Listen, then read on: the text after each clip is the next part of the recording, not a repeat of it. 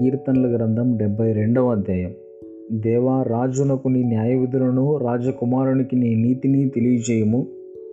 నీతిని బట్టి నీ ప్రజలకును న్యాయ విధులను బట్టి శ్రమ నొందిన నీ వారికి అతడు న్యాయము తీర్చును. నీతిని బట్టి పర్వతములను చిన్న కొండలను ప్రజలకు నెమ్మది పుట్టించును. ప్రజలలో శ్రమ నొందు వారికి అతడు న్యాయము తీర్చును. బీదల పిల్లలను రక్షించి బాధపెట్టు వారిని నలగొట్టును. సూర్యుడు నిలుచునంత కాలము చంద్రుడు నిల్చున్నంత కాలము తరములన్నిటను జనుడు నియందు భయభక్తులు కలిగి ఉందురు. గడ్డి కోసిన బీటి మీద కురియు వానవలెను భూమిని తడుపు మంచి వర్షం వలె అతడు విజయము చేయును. అతని దినముల్లో నీతిమంతులు వర్ధిల్లుదురు చంద్రుడు లేకపో వరకు క్షేమాభివృద్ధి కలుగును. సముద్రము నుండి సముద్రం వరకు యూపరటీసు నది మొదలుకొని బూదిగంతముల వరకు అతడు రాజ్యము చేయును. అరణ్యవాసులు అతనికి లోబడుదురు. అతని శత్రువులు మన్ను నాకెదరు. తర్శీసు రాజులు ద్వీపములు రాజులు కప్పము చెల్లించెదరు. శేబారాజులను శబారాజులను కానుకలు తీసుకుని వచ్చెదరు. రాజులందరూ అతని నమస్కారము చేసెదరు.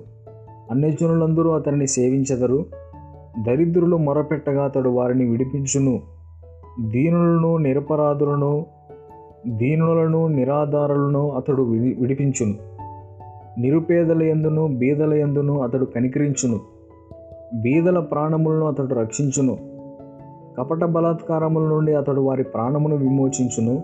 వారి ప్రాణము అతని దృష్టికి ప్రియముగా ఉండును. అతడు చిరంజీవి అగును సేబా బంగారము అతనికి ఇయ్యబడును.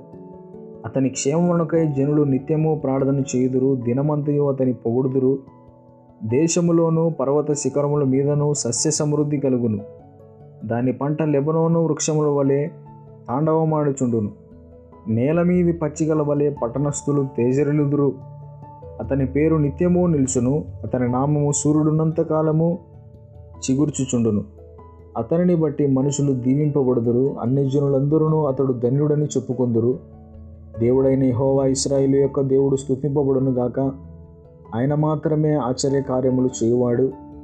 ఆయన మహిమగల నామము నిత్యము స్తుతింపబడును గాక. సర్వభూమియు ఆయన మహిమతో నిండి ఉండును గాక. యశై కుమారుడగు దావీదు ప్రార్థనలు ముగిసెను.